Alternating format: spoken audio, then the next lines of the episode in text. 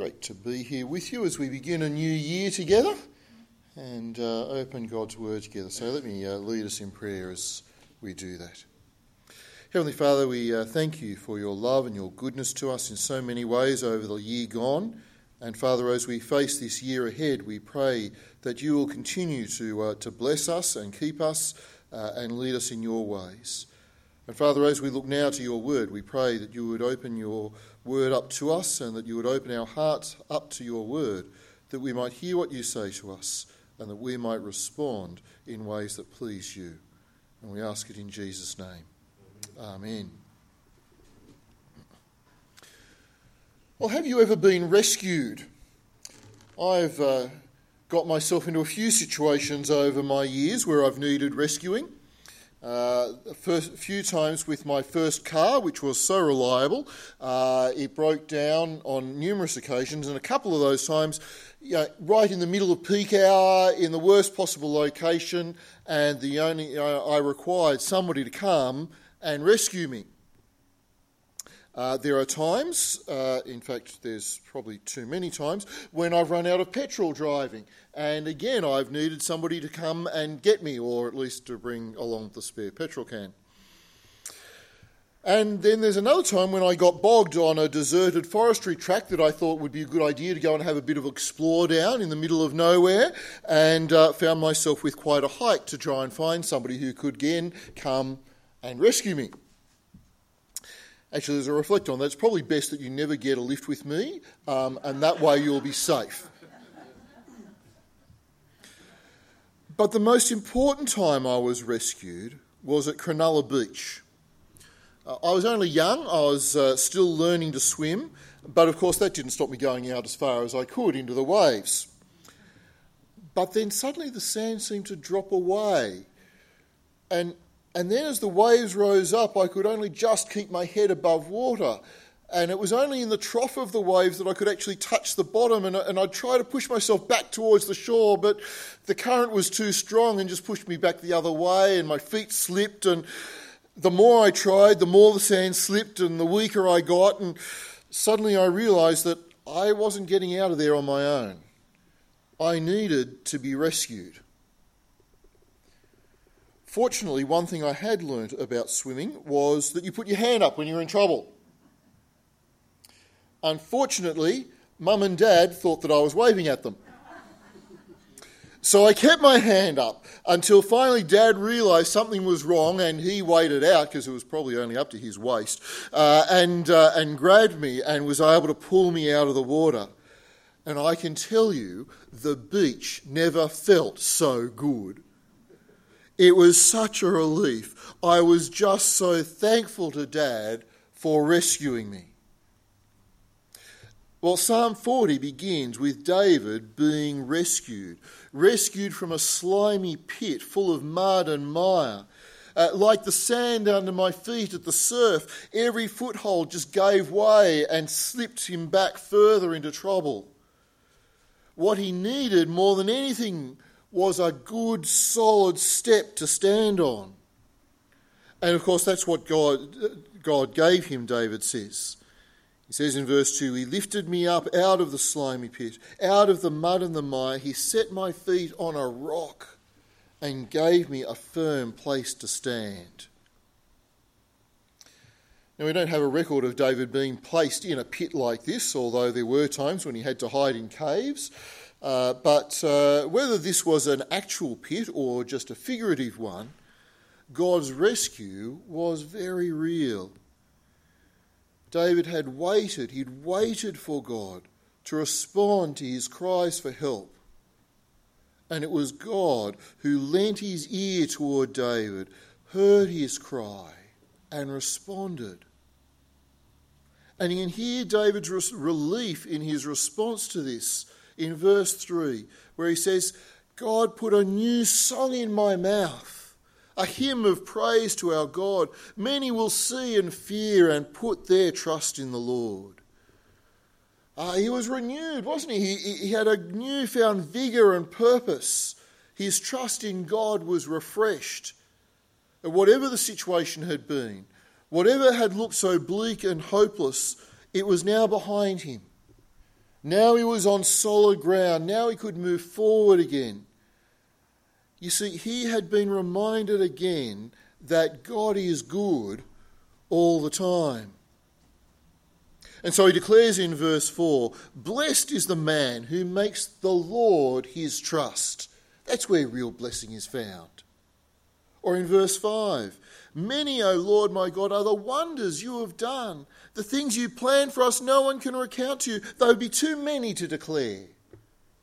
God is good. He is so good to his people. Like a loving father, he delights in giving his children good things. So, how do we respond to a loving God like this? How do we repay him for his loving kindness, for his rescue? When he was a young man, Martin Luther, the, uh, the great reformer of the 1500s, was caught in a wild storm.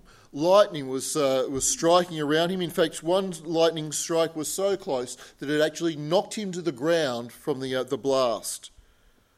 And he cried out to St. Anne, I will become a monk. Now, having been born a monk, I can only agree that this is a good thing. But how often do we make that sort of a deal with God? You know, Lord, I'm in a trouble spot here. Get me out of this and I'll. Well, you can fill in what your deal with God might be. And for Israel, God had even given them a way of expressing their thankfulness to Him. He'd given them sacrifices of thanksgiving that they could make. But here in Psalm 40, David knows that even this isn't really the heart of what God wants from us. And so he says in verse 6 Sacrifice and offering you did not desire, but my ears you have pierced. Burnt offerings and sin offerings you did not require. Then I said, Here I am.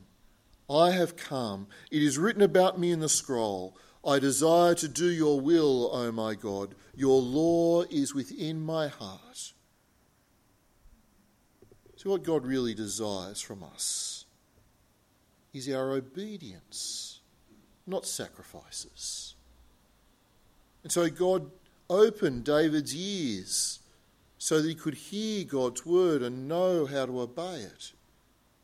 David came to God, seeing that he was to be the righteous leader that God wanted for his people. And so David's desires were changed so that he now wanted to follow God's will and God's law from the heart. And so, as David rejoiced in God's rescue, he knew that he needed to respond in obedience, not just sacrifice not just continuing commitment to sacrifices. But God's salvation demanded a whole new outlook and direction, one of following God and living in obedience to Him. But response, David's response to God continues in verses 9 and 10, where he says, I proclaim righteousness in the great assembly. I do not seal my lips, as you know, O Lord. I do not hide your righteousness in my heart. I do not, uh, uh, instead, I speak your faithfulness and salvation. I do not conceal your love and your truth from the great assembly. See, as David knows the greatness of God's rescue, as he feels the relief and the, the overwhelming sense of thankfulness to God, it's something he just can't keep in. God has given him this new song of praise, and, and David sings it out loudly. When the people come together, David doesn't hide what God has done for him. No, he, he, he proclaims it to everybody. And it's not David's righteousness or, or how important David is that he tells them. No, he speaks of God's faithfulness, of God's salvation, of God's love and truth.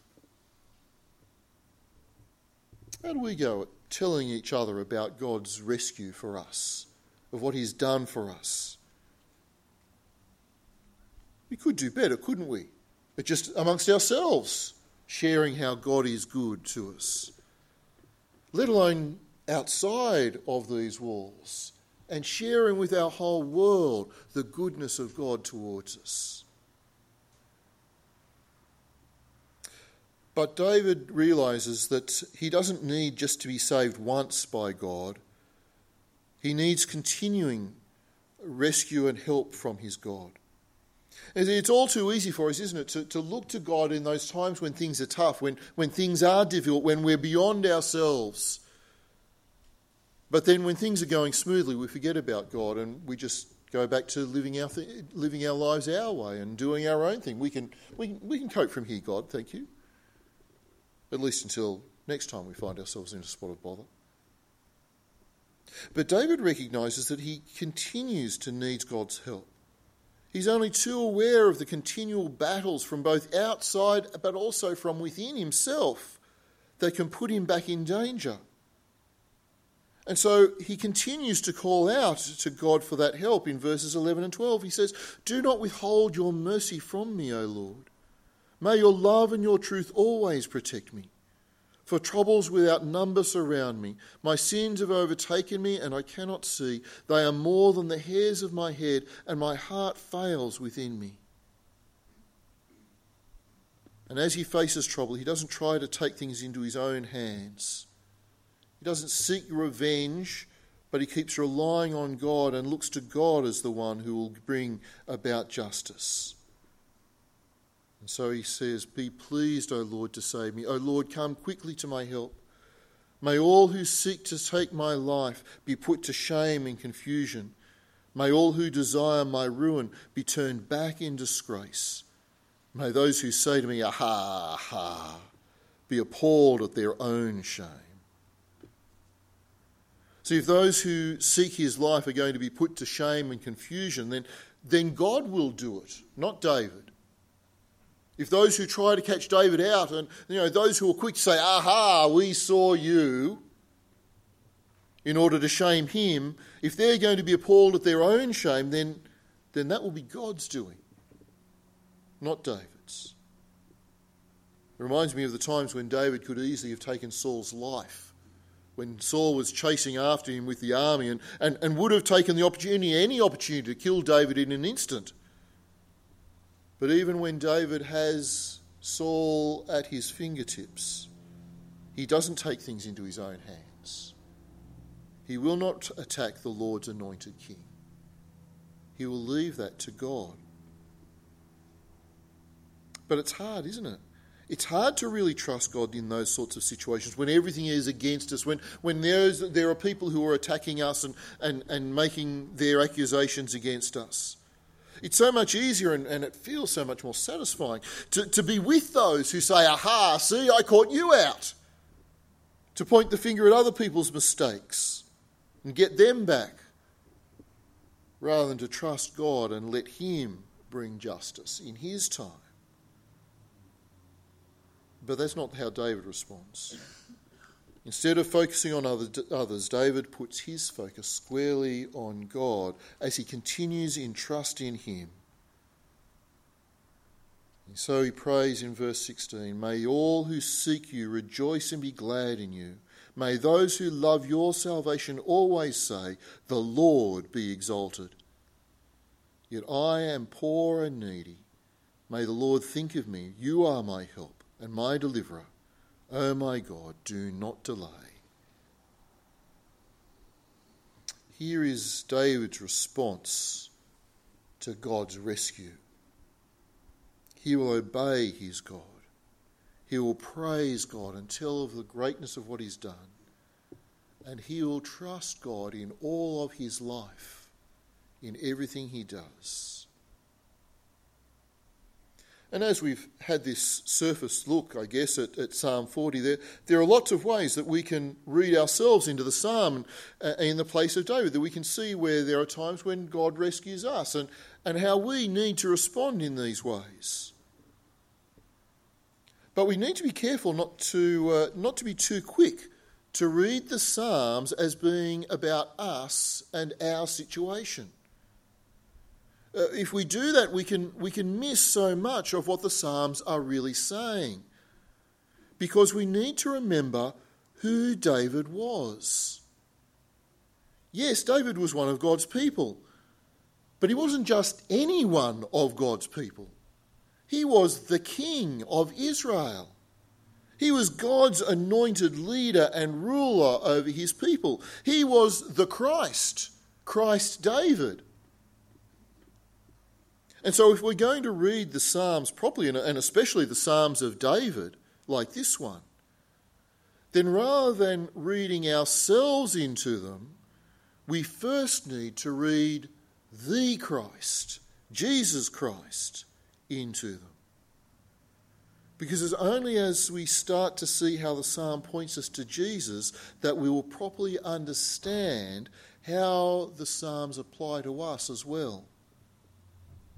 And the New Testament helps us out with this psalm because the writer to the Hebrews quotes this psalm and applies it to Jesus for us. Hebrews chapter 10 uh, puts forward an argument that Jesus does away with the sacrifices of the temple. And in doing so, it quotes verses 6 to 8 of this psalm. And so Hebrews 10 uh, in verses uh, 7, uh, sorry, 5 to 7. The writer says, Therefore, when Christ came into the world, he said, Sacrifice and offering you did not desire, but a body you prepared for me. With burnt offerings and sin offerings you were not pleased. Then I said, Here I am. It is written about me in the scroll, I have come to do your will, O God. And then it goes on in the verses following to explain that passage. And says, First, he said, Sacrifices and offerings, burnt offerings and sin offerings you do not desire, nor were you pleased with them, although the law required them to be made. And then he said, Here I am, I have come to do your will. He sets aside the first, that's the Old Testament sacrifices, to establish the second, which is doing God's will. And by that will, we have been made holy through the sacrifice of the body of Jesus Christ once for all. See, who is Psalm 40 about? Who is the one that God lifts up out of a hole and sets on solid ground? Who is the one who says, Here I am, I have come, it is written about me in the scroll? Who is the one who perfectly does God's will from the heart? Who praises God and proclaims God's righteousness and love and truth to all the world? Who perfectly trusts God to protect and keep him safe from his enemies and looks to God as his deliverer? Was it David? Well, he certainly followed God closely and trusted him, but he was also full of his own sin. Is it supposed to be us with all our weaknesses and our failings? Could we ever match up to this standard? No, Psalm 40 is about Jesus. He is the one who brings salvation.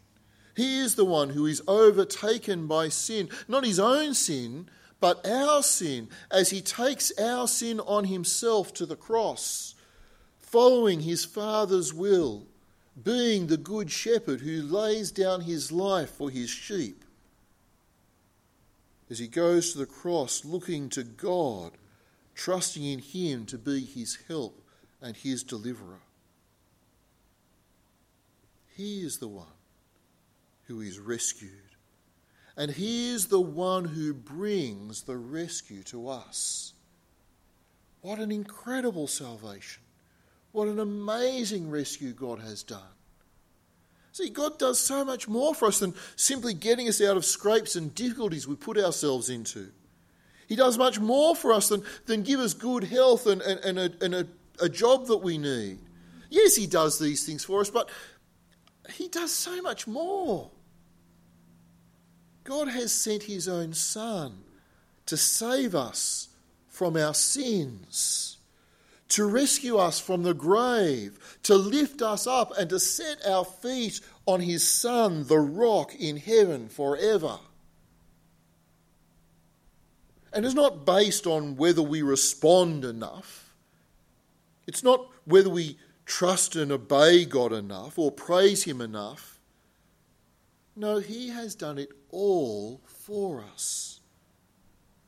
We simply need to have the attitude that this psalm ends with I am poor and needy. May the Lord think of me. You are my help and deliverer. O oh my God, do not delay. If you want to be rescued, you need to put up your hand and say, I cannot do it myself. But Lord, you are the one who can rescue me. And what an incredible salvation that is. What an incredible thing our God has done for us.